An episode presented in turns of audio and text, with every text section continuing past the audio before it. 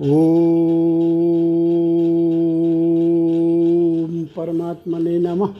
श्री गणेश पुराण, क्रीड़ाखंड 136वां अध्याय। गजानन का सिंदूर के साथ युद्धार्थ प्रस्थान। सिंदूर के दूतों से गजानन का संवाद एवं सिंदूर का युद्ध हेतु आगमन। ब्रह्मा जी बोले, एक दिन की बात है जनता के दुखों का अनुभव करते हुए गजानन देव ने महाभाग मुनि श्रेष्ठ पराशर जी से कहा, गजानन बोले, हे तात, संपूर्ण जगत को दुष्ट सिंदूर ने पीड़ित कर दिया है, जिसके कारण स्वाहाकार, सदाकार भखटकार तथा वेदघोष से जगत शून्य हो गया है। ऋषिगण तथा देवगण अपने अपने स्थानों से चित हो गए हैं। अतः इस गजानन स्वरूप के द्वारा मैं दुष्ट बध सत्पुरुष रक्षण, भूभारहरण समस्त देवताओं का उनके पदों में पुनर्नियोजन तथा विश्व का आनंद संपादन करूँगा। हे तात, मेरे मस्तक पर आप अपना अभयप्रद तथा मंगलमय हाथ रखिए। आपके कृपा प्रसाद से मैं निश्चय ही उस दुष्ट मन वाले सिंदूर का वध कर सकूँगा। मुनि ने कहा, ये बाल, यह तो आश्चर्य की बात है, जो कि तुम बचपने के कारण कह रहे हो, जैसे कोई बालक कौतूहल बस अपने माता पिता आदि से चंद्रमा पाने का हट करता है, वैसे ही जो कार्य समस्त देवताओं के लिए भी कर पाना असंभव है, उसे तुम करना चाह रहे हो, जिसके निश्वास मात्र से पर्वत भूमि पर गिरकर चूर चूर हो जाते हैं और जिसके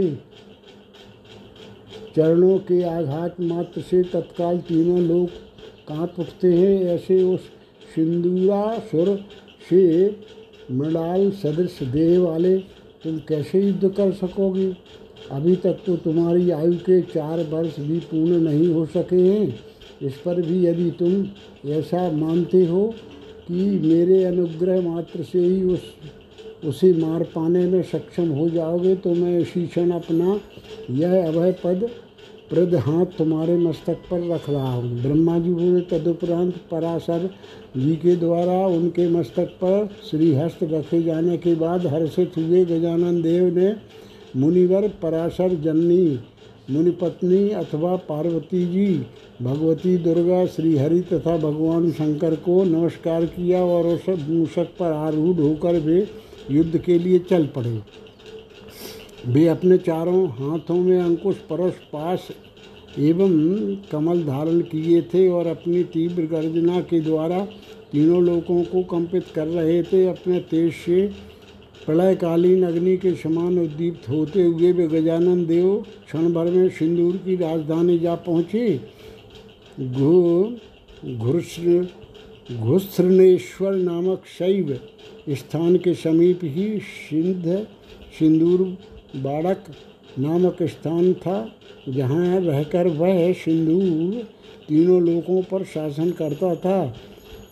उसके आवास स्थान से उत्तर की ओर स्थित ही गजानन देव दिशाओं को गुंजाते हुए गरजने लगे, जिसके कारण सातों समुद्र शुद्ध हो गए और पर्वत भी फटने लगे। गजानन देव के उस तीव्र गर्जन को सुनकर सभी दैत्य काँप उठे। उस समय काय लोग मूर्छित हो गए तथा उनमें से कुछ को मृत्यु, कुछ की मृत्यु भी हो गई।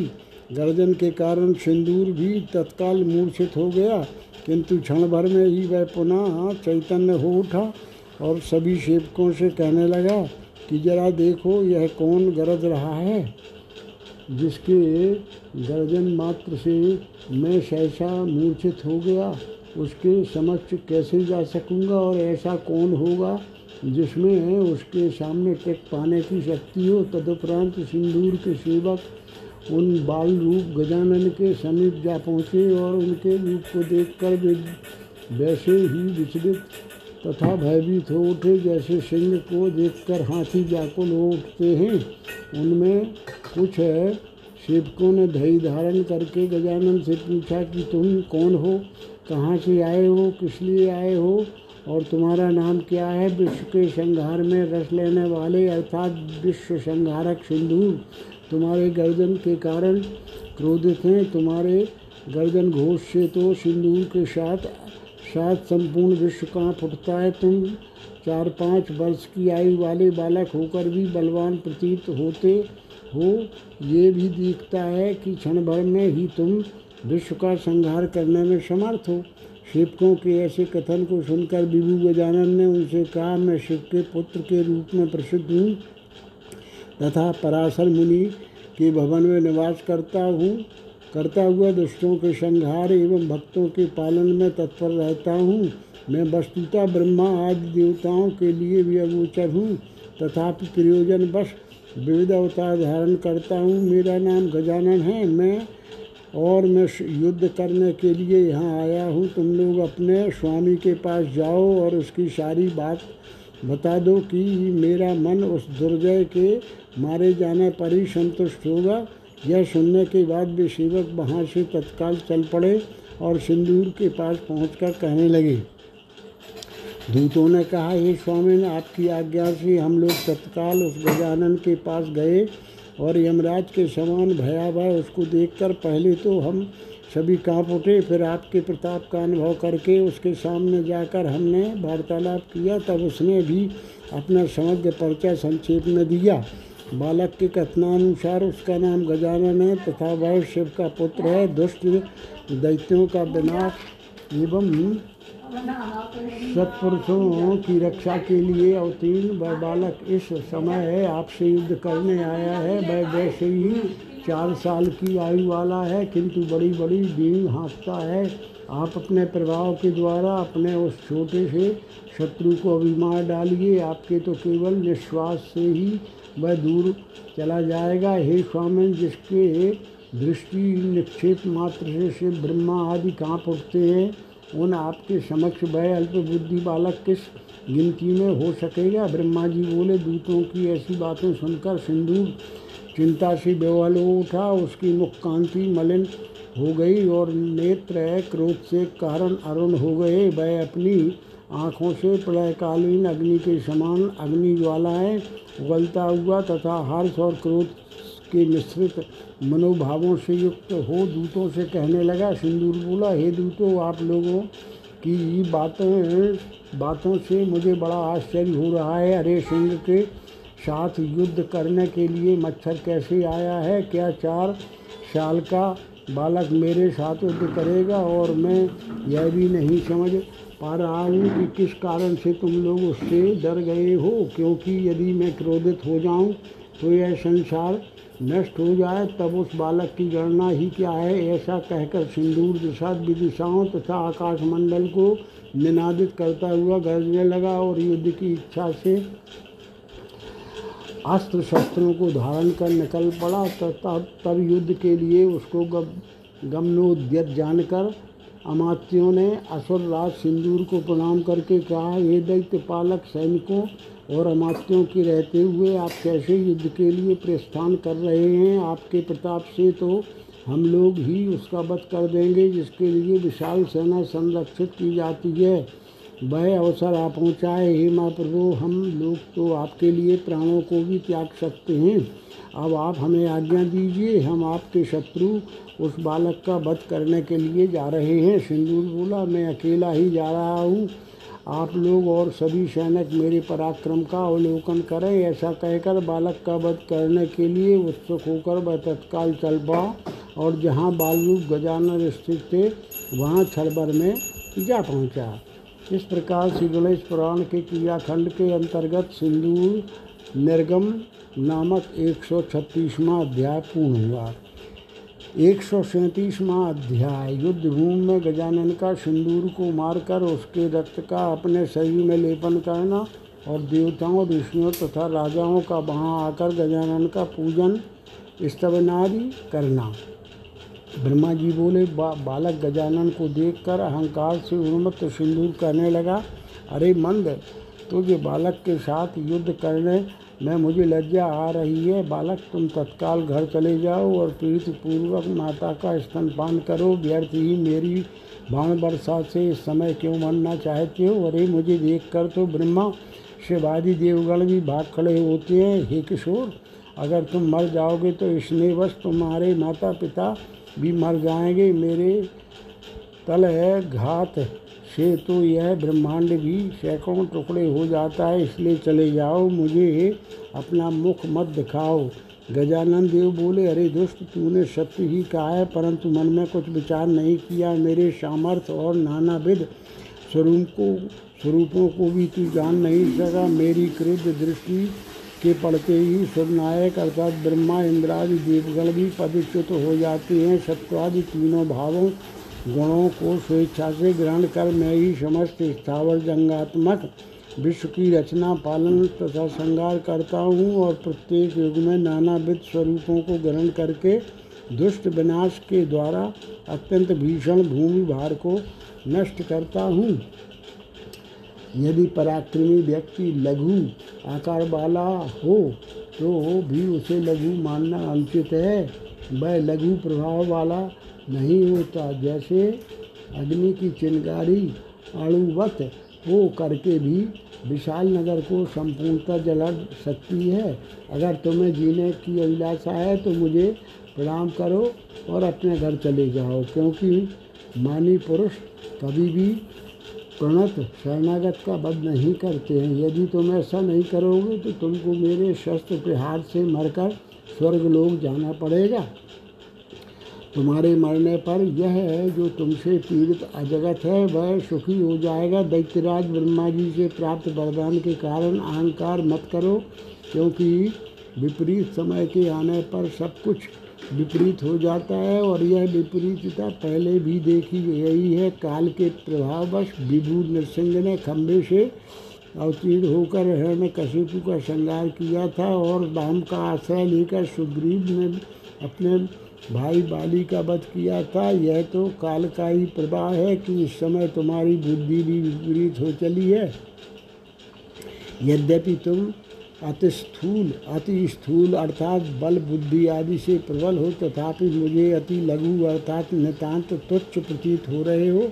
अब धैर्य धारण कर और लज्जा का त्याग करके मेरे साथ तुम युद्ध करो, ब्रह्मा जी बोले। इस प्रकार कहकर गजानन ने तत्काल ही विराट रूप धारण कर लिया। तब उसका मस्तक ब्रह्मांड से ऊपर चला गया। चरण युगल सातों पातालों को भेद कर नीचे चले गए और काम दिशाओं के पार तक जा पहुँचे। तब दैत्य ने जब दैत्य ने बालक गजानन को देखा तो वे उसको विश्वरूप दीख पड़े। हज़ारों मस्तकों और नेत्रों से युक्त पृथ्वी तल से स्वर्ग पर्यंत व्याप्त हज़ारों चरणों वाले शीघ्र ही दसों दिशाओं को व्याप्त करके स्थित दिव्य वस्त्र, गंध और अलंकारों से विभूषित असंख्य सूर्यों के सदृश दीप्ति वाले तथा असंख्य रूपों से युक्त उन विभू गजानन के विराट रूप को देखकर दैत्य का हृदय काँप उठा। तदुपरांत धैर्य धारण कर, दैत्य सिंदूर, गजानन देव के समीप पुनः जा पहुँचा और दिशाओं विदिशाओं तथा आकाश को निनादित करता हुआ गरजने लगा। उसने एकाएक खड़ग उठाकर गजानन देव को मारना चाहा और क्रोध में भरकर उनकी ओर वैसे ही दौड़ा जैसे पतंगा अग्नि की ओर दौड़ता और भागता है। तब गजानन देव ने कहा, यह मूड मेरे दुर्लभ स्वरूप को नहीं जान पा रहा है, अतः मैं ही अब इसको मोक्ष प्रदान करता हूँ। ऐसा कह गजानन, देव ने सिंदूर का गला पकड़ लिया और और उस बलिष्ठ दैत्य को अपने हाथों से मसल डाला। तत्पश्चात उसके अरुण रुधिर का अपने शरीर में लेपन कर लिया। उसी समय से भक्तों की कामना पूर्ण करने वाले भगवान गजानन, सिंदूर बदन, सिंदूर प्रिय इत्यादि नामों से भूतल पर प्रसिद्ध हुए। सिंदूर का वध हो जाने पर देवताओं ने प्रसन्नता पूर्वक गजानंद पर पुष्पों की वर्षा की और विजय वाद्य बजाए तथा अप्सराओं ने नृत्य किया। इसके पश्चात वहाँ पर हाथों में उपहार लेकर और आपकी जय हो, आपको नमस्कार, इत्यादि विजय प्रमाणादि सूचक शब्दों के उच्चारण से दसों दिशाओं को भरते हुए वशिष्ठ आदि मुनगण तथा इंद्र को आगे करके ब्रह्मा आदि सभी देवगण उपस्थित हुए। तदुपरांत वहाँ पर प्रसन्नता पूर्वक सभी राजागण आए और उन्होंने सभी अलंकारों से विभूषित चार भुजाओं वाले दिव्य गंध वस्त्रादि से सुशोभित ऐश्वर्य संपन्न और मूषक वाहन गजानन की खूबसूरत चार विधि से अर्चना की, इंद्रादि देवताओं ने गजानन से प्रार्थना की कि, हे देव, हम लोग आपका स्तवन करने में सक्षम नहीं है, क्योंकि आपका निरूपण अथवा स्तवन करने में तो चारों वेद ब्रह्मादि देव श्रेष्ठ तथा श्रेष्ठ मुनिजन भी कुंठित असमर्थ हो जाते हैं। हे प्रभु, आप ही करता है और कारण, कार्य रक्षक, पोषक तथा संहारक भी आप ही हैं। आप ही लोग को कभी मोह मुग्ध करते हैं और कभी उसे ज्ञानोपदेश से कृतकृत भी करते हैं। हे देव, शरताएँ, सागर, वृक्ष, पर्वत, समस्त पशुगण, वायु, आकाश, पृथ्वी, अग्नि तथा जल आप ही हैं। ब्रह्मा, विष्णु, शिव, इंद्र, मरुदगण, मुनिगण, गंधर्व चारण सिद्ध, यक्ष, किन्नर, राक्षस, सर्प, अप्सराएँ, यह समस्त चराचर जगत आपका ही स्वरूप है। हे देव, हम लोग धन्य हैं क्योंकि हमने मो मोक्षाधिष्ठान आपका प्रत्यक्ष साक्षात्कार किया है। सिंदूर के मारे जाने से हम सभी देवगण सुखी हो गए हैं और राजागण, मुनिगण एवं समस्त प्रजाजन प्रसन्नता पूर्वक अपने अपने दायित्व के संपादन में निरत हो गए हैं। अब स्वाहाकार, सुधाकार तथा बकटकार से संबद्ध धर्मकृत संपन्न होंगे। आप नाना विध अवतार ग्रहण करके संसार की रक्षा विशेष रूप से दुष्टों का संहार एवं तत्काल ही भक्तों की कामनाओं को पूर्ण करते हैं। ब्रह्मा जी ने कहा, उन सभी देवताओं ने गजानन से इस प्रकार प्रार्थना करने के अनंतर सुंदर शिखर से युक्त एक प्रासाद देव मंदिर का निर्माण कराया और उसमें गजानन देव की मूर्ति को स्थापित किया, जिसके दर्शन मात्र से लोग पापों से छूट जाते हैं और जिसके स्मरण के प्रभाव से मनुष्य अपनी सात पीढ़ियों का उद्धार कर देता है। सर्वप्रथम उस गजानन विग्रह का पूजन वंदन करके देवताओं ने परितृप्ति का अनुभव किया। इसके उपरांत मुनिजनों ने परम आदर के सहित उन गजानन की अर्चना की। भगवान गजानन ने सिंदूर, दैत्य का वध किया था, इसलिए मुनिजनों ने सिंदूरहा सिंदूर को मारने वाला ऐसा उन गणपति का नामकरण किया और उन्हें प्रणाम करके परम संतुष्टि पूर्वक वे अपने अपने आश्रमों को चले गए। इसके उपरांत समस्त श्रेष्ठ नरेशों ने भक्ति भाव से गजानन देव को प्रणाम किया और उन परमात्मा का नानाविध पूजा द्रव्यों के द्वारा अनेक बार अर्चन किया। उसी समय में वह क्षेत्र राज सदन इस नाम से प्रसिद्ध हो गया।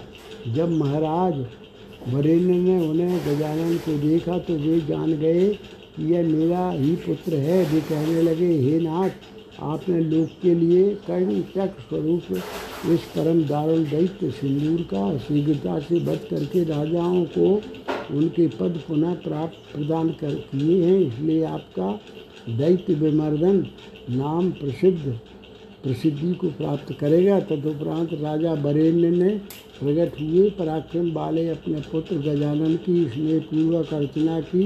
बात्सल्य वश उनके नेत्रों से अश्रुपात होने लगे। वे कुछ बोल पाने में समर्थ ना हो सके, उनका गला भर आया और वे अत्यंत व्यथित होकर रुदन करने लगे। बरेण्य ने कहा, जिन आपकी पूजा करने के लिए ब्रह्मा, इंद्र आदि श्रेष्ठ देवता उपस्थित हुए थे, उन्हें आपको मूर्तावश मुझ पापी ने विघ्नों के भय से त्याग दिया। अनंत कोटि ब्रह्मांड नायक आपको मैं समझ नहीं सका। जिस प्रकार कामधेन, दिव्य निधि तथा कल्प वृक्ष को कोई मूड व्यक्ति त्याग दे, वैसे ही आपकी माया से मोहित होकर मैंने आपको अपने भवन से बाहर फंसवा दिया था। ब्रह्मा जी बोले, राजा की ऐसी शोकपूर्ण वाणी को सुनकर कृपा परवश हुए परमेश्वर गजानन ने अपनी चारों भुजाओं से अगर पूर्वक वरेण्य का आलिंगन किया और परम भक्ति भाव से संपन्न राजा वरेण्य से बेबीबू कहने लगे, गजानन देव ने कहा, पूर्व कल्प की बात है, किसी सगन मन में आप दोनों पति पत्नी ने बरगद के सूखे पत्ते खाकर दिव्य सहस्त्र वर्ष पर्यंत घनघोर तपस्या की थी, तब मैं प्रसन्न हो गया और आपके समक्ष आकर कहने लगा, बरमागो, उस समय आप लोगों ने बस मोक्ष न मांगकर पुत्र की याचना की, इसलिए मैं आपके पुत्र के रूप में अवतूर्ण हुआ। मैं स्वरूपता आकार रहित साक्षी अंत, अंतरात्म स्वरूप हूँ, अतः मेरा शरीर धारण किस प्रकार संभव है, मुझे सिंदूर का वध सत्पुरुषों का रक्षण तथा भू भूभार का हरण करना था। इसी कारण से मैंने शरीर धारण किया था। मैंने आपको दिए गए अपने वचन को सत्य सिद्ध किया है। सिंदूर आदि दैत्यों को मारकर त्रिलोकी को संतुष्ट भी कर दिया। अब मैं स्वधाम गमन करूँगा तो मैं मन में शोक नहीं करना चाहिए। वरेण्य बोले हे दुख हन, संसार के बहुत से दुख दिखते हैं जो सहन करना योग्य नहीं है। अतएव इस समय आप कृपा पूर्वक मुझे मोक्ष मार्ग का उपदेश कीजिए हे द्विरदानंद आपका साक्षात्कार हो जाने के बाद बंधन कैसे हो सकता है? आप मुझको उस योग का उपदेश कीजिए जिसके माध्यम से मैं काम, क्रोध, मरण, भय आदि से परे हो सकूँ और मोक्ष की प्राप्ति कर सकूँ। ब्रह्मा जी बोले, राजा की ऐसी बात सुनकर भगवान गजानन ने कृपा पूर्वक उनको अपने आसन पर बैठा लिया और राजा के मस्तक पर अपना हाथ रखा। गजानन ने राजा के समस्त संशयों को विनष्ट कर उन्हें अपना विश्वरूप दिखाया और गणेश गीता का उपदेश किया। भगवान गणपति के उपदेश के प्रभाव से राजा ने गणेश गीता के वास्तविक तात्पर्य को अधिगत किया और मंत्रियों के ऊपर राज्य शासन का भार रखकर तपस्या के लिए वन चले गए। परम वैराग्य से संयुक्त महाभाग बड़े अन्य विषयों से चित्त को हटाकर निरंतर गणेश गीता का ही पारायण तथा उन्हें गजानन का ध्यान करते रहते थे। जिस प्रकार जल में डाला गया जल जल ही हो जाता है, वैसे ही गजानन का ध्यान करते करते देवी तद्रूप अर्थात गणपति स्वरूप बन गए थे। मुनि बोले, हे देव हे चतुरानंद समस्त अज्ञान का ध्वंस करने वाली उस गणेश गीता का उपदेश परम कृपा पूर्वक मुझे भी कीजिए।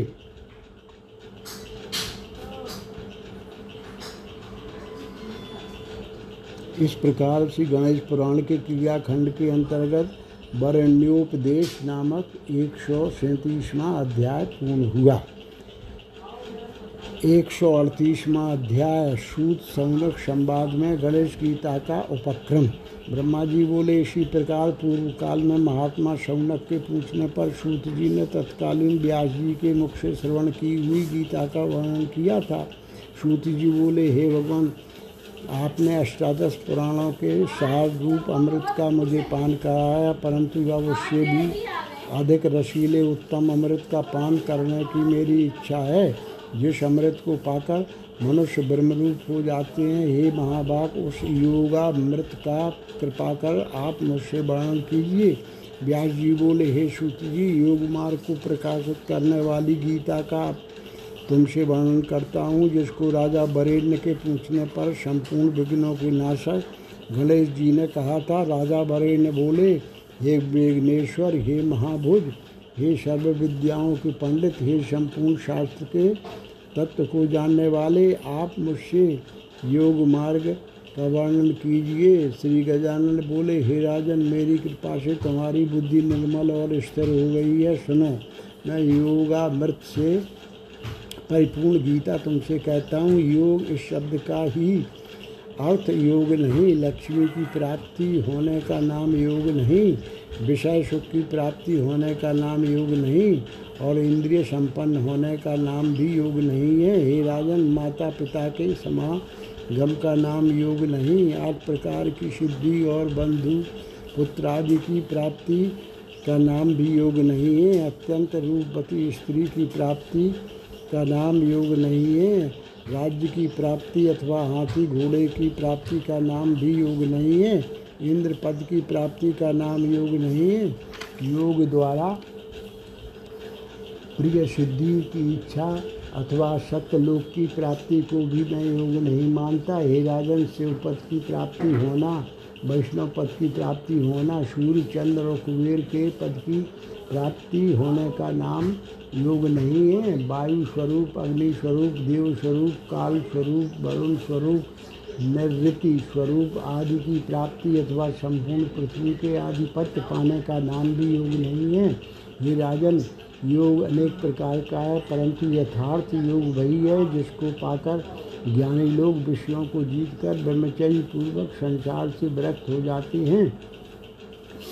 ज्ञानी लोग अपने औदारी से तीनों लोगों को वश में करके संपूर्ण जगत को पवित्र करते हैं। उनका हृदय दया से पूर्ण होता है और वे सत पात्रों को ज्ञान भी प्रदान करते हैं। वे जीवन मुक्त होकर परमानंद रूपी सरोवर में मग्न रहते हैं और नेत्र मूद कर अपने हृदय में स्थित पर ब्रह्म का दर्शन करते रहते हैं। योग के वशीभूत किए अपने चित्त में परब्रह्म का ध्यान करते हुए वे संपूर्ण प्राणियों को अपने समान समझते हैं। कहीं किसी प्रकार से स्वयं को छिपाए हुए, कहीं किसी से प्रताड़ित, कहीं किसी से बुलाए गए और कहीं किसी के आश्रित होकर दयापूर्ण हृदय से क्रोध को जीते हुए जितेंद्रिय वियोगी लोगों पर अनुग्रह करने के लिए भी पृथ्वी पर विचरते हैं। प्रिय राजन जो केवल देह मात्र को ही धारण करने वाले, मिट्टी, पत्थर तथा स्वर्ण के समान दृष्टि रखने वाले, इस प्रकार के महाभाग पुरुष हैं। वे जिस योग के द्वारा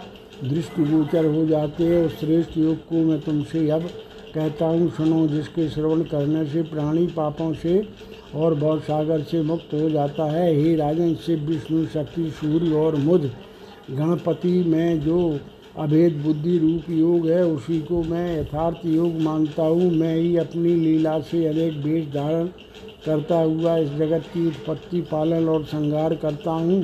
हे प्रिय, मैं ही महाविष्णु, मैं ही सदाशिव, मैं ही महाशक्ति और मैं ही पूर्ण हूँ। एकमात्र मैं ही मनुष्यों का स्वामी हूँ। विष्णु, शिव, शक्ति, सूर्य तथा गणेश इन पाँच रूपों में मैं पूर्व काल में उत्पन्न हुआ हूँ। मैं जगत के कारण का भी कारण हूँ। मुझको अज्ञानी लोग नहीं जानते। अग्नि, जल, पृथ्वी, आकाश, वायु, ब्रह्मा, विष्णु, रुद्र, लोकपाल और दसों दिशाएँ, आठ पशु, मुनि गौ मनु, पशु, नदी, समुद्र, वक्ष, वृक्ष, पक्षियों के समूह, इक्कीस स्वर्ग, नांग, सात वन मनुष्य, पर्वत साध सिद्ध, राक्षस इत्यादि सब मुझमें ही मुझसे ही उत्पन्न हुए हैं। मैं ही सबका साक्षी, संपूर्ण जगत का नेत्र, सभी कर्मों से अलिप्त, निर्विकार, अप्रमेय, अव्यक्त, संपूर्ण जगत में व्याप्त और अविनाशी हूँ। हे राजन, मैं ही अव्यय, आनंद स्वरूप पर ब्रह्म हूँ। मेरी माया संपूर्ण जगत को तथा श्रेष्ठ पुरुषों को भी मोहित करती है। वह माया, सदा काम क्रोध आदि छह विकारों को विकारों में इन प्राणियों को लगा देती है। योग से जब शनई शनई अनेक जन्म के माया के कपाट दूर हो जाते हैं, तब यह है प्राणी विषयों से जागकर और उनसे विरक्त होकर इस ब्रह्म को जानता है, जो ब्रह्म शस्त्र समूहों से कट नहीं सकता और अग्नि से दग्ध नहीं हो सकता, जल से गल नहीं सकता, पवन से सूख नहीं सकता। और हे राजन जो इस शरीर के नष्ट होने पर भी नष्ट नहीं होता, वेदत्रयी में श्रद्धा रखने वाले तथा केवल कर्म करने वाले मूल लोग श्रुति में कही हुई फल प्राप्त प्रतिपादक वाणी की ही प्रशंसा करते हैं।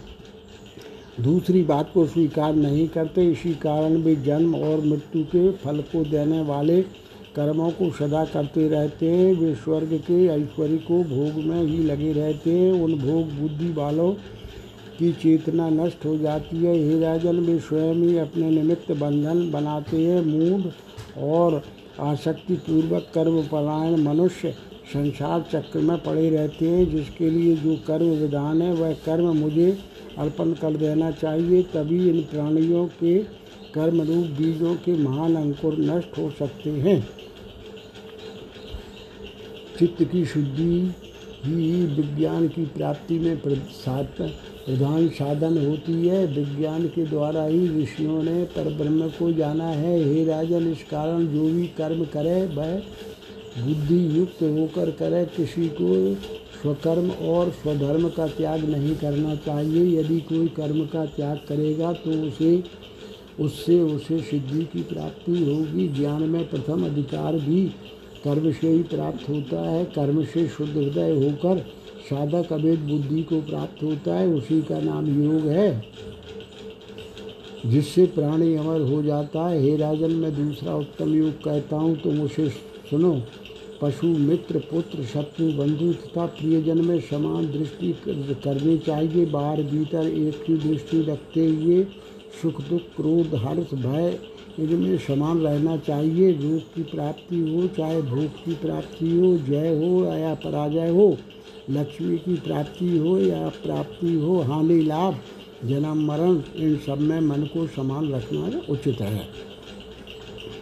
संपूर्ण वस्तुओं में समान भाव से बाहर, भीतर, मुझ स्थित जानते हुए सूर्य, चंद्रमा जल अग्नि शिव, शक्ति, वायु, ब्राह्मण, सरोवर, पापहारी, महानदी, तीर्थ, क्षेत्र, विष्णु संपूर्ण देवता, यक्ष औरक गंधर्व, मनुष्य और पक्षी, इन सब में जो मुझे सदा समान दृष्टि से देखता है, वही योग को जानने वाला कहलाता है। हे राजन, जो ज्ञान द्वारा इंद्रियों को विषयों से हटाकर सर्वत्र समान बुद्धि रखता है वही मेरी दृष्टि में योगी है, अपने धर्म में आसक्त चित्त वाले प्राणी की दैव योग से जो आत्मा और अनात्मा के विचार की बुद्धि उत्पन्न होती है, उस बुद्धि के योग का ही नाम योग है और उसी बुद्धि के ना होने से यह प्राणी धर्म धर्म का त्याग कर देता है। इस कारण योग में बुद्धि लगाना उचित है। कर्तव्य कर्म में कुशलता ही योग है। जितेंद्रिय और बुद्धिमान व्यक्ति धर्म और अधर्म के फल का त्याग करके जन्म बंधन से मुक्त होकर अनामय परम पद को प्राप्त होता है। जब इस प्राणी की बुद्धि अज्ञान रूप अंधकार से अविद्या से रहित होगी, तब से इस प्राणी का सकाम, वेद वाक्यादि को में वैराग्य हो जाता है जब तीनों वेदों में प्रतिपादित किए गए सकाम कर्मों में व्रत हुई बुद्धि पूर्णता और परमात्मा में लगकर निश्चल हो जाती है, तब प्राणी को योग की प्राप्ति होती है। हे प्रिय जब यह बुद्धिमान व्यक्ति मन की संपूर्ण इच्छाओं का त्याग कर दे और अपने आत्मा में आप ही से संतुष्ट हो जाए, तब वह यह स्थिर बुद्धि कहलाता है। किसी प्रकार के भी संसारी सुखों में तृष्णा न रखने वाला, दुख में अनुद्विग्न, भय, क्रोध और राग से रहित व्यक्ति स्थिर बुद्धि कहा गया है, जिस प्रकार से कछुआ सबोर से अपने अंगों को सिकोड़ लेता है इसी प्रकार से योगी को उचित है कि वह विषयों से इंद्रियों को समेट ले। भोजन त्यागने वाले साधक के विषय में तो नष्ट हो जाते हैं, परंतु उनका अनुभव बना रहता है, ब्रह्मा की प्राप्ति होने से वह राग भी नष्ट हो जाता है। हे राजन, इंद्रियाएँ मोक्ष के लिए प्रयत्न करने वाले विद्वान पुरुष का भी मन बला ठल लेती है। इस कारण बुद्धिमान पुरुष को इंद्रियों को वश में करने का यत्न करना चाहिए। इंद्रियों को वश में करके योगी को सदा मेरे परायण होना चाहिए, जिसकी इंद्रियाएँ वश में हो गई हैं, उसी को स्थित प्रज्ञ कहते हैं। विषयों का चिंतन करने वाले पुरुष को उनमें अनुराग हो जाता है। आसक्ति अनुराग से कामना होती है और उससे क्रोध की उत्पत्ति होती है। क्रोध से अज्ञान की उत्पत्ति और इससे स्मृति भ्रंश होता है। स्मृति भ्रंश से बुद्धि नष्ट होती है और बुद्धि नष्ट होने से वह प्राणी भी नष्ट हो जाता है। अनुराग और द्वेष से रहित अपने वश में आई इंद्रियों से विषयों का भोग करके भी चित्त को अपने वश में रखने वाले महापुरुष संतोष और शांति को प्राप्त होते हैं। संतोष की प्राप्ति होने से तीनों प्रकार के दुख नष्ट हो जाते हैं। इसी प्रकार की स्थिर प्रज्ञा वाले योगी का मन प्रसन्न रहता है। हे राजन, बिना चित्त प्रसन्न हुए बुद्धि की प्राप्ति नहीं होती और बुद्धि के बिना श्रद्धा नहीं होती, श्रद्धा के बिना शांति नहीं होती और शांति के बिना सुख नहीं होता। पवन जिस प्रकार नाव को जल में डुबो देता है, वैसे ही विषयों में विचरने वाले अवशीभूत इंद्रिय रूपी घोड़ों के पीछे भागने वाला मन प्रज्ञा को वह लेता है। हे राजन अज्ञान से आच्छादित संपूर्ण प्राणियों के लिए जो आत्मज्ञान रात्रि स्वरूप है, उसमें इंद्रियों को वश में करने वाले संयमी योगी जागते हैं और जिस विषय बुद्धि में संपूर्ण प्राणी जागते हैं, वह विषय भोग ज्ञानियों के लिए रात्रि स्वरूप है। जिस प्रकार से नदियों आदि के सभी जल समुदाय, सभी जल समुद्र में प्रवेश कर जाते हैं और उसकी तृप्ति नहीं होती। इसी प्रकार सभी कामनाओं की पूर्ति में तत्पर व्यक्ति को भी शांति नहीं होती। इस कारण प्राणी को उचित है कि विषयों की ओर दौड़ती हुई इंद्रियों को सब प्रकार से बस में करे, तब उसकी बुद्धि स्थिर हो जाती है। जो ममत्व, अहंकार और सब कामनाओं का त्याग करता है। नित्य ज्ञान में मग्न रहता है। वह ज्ञान से मुक्ति को प्राप्त हो जाता है। हे राजन, जो वृद्धावस्था को प्राप्त होकर भी दैव गति से इस ब्रह्म ज्ञान युक्त बुद्धि को प्राप्त हो जाता है, वह जीवन मुक्त हो जाता है। इस प्रकार से गणेश पुराण के क्रिया खंड में शांख सारार्थ, शांख सारार्थ योग वर्णन नामक एक सौ अड़तीसवां अध्याय पूर्ण हुआ।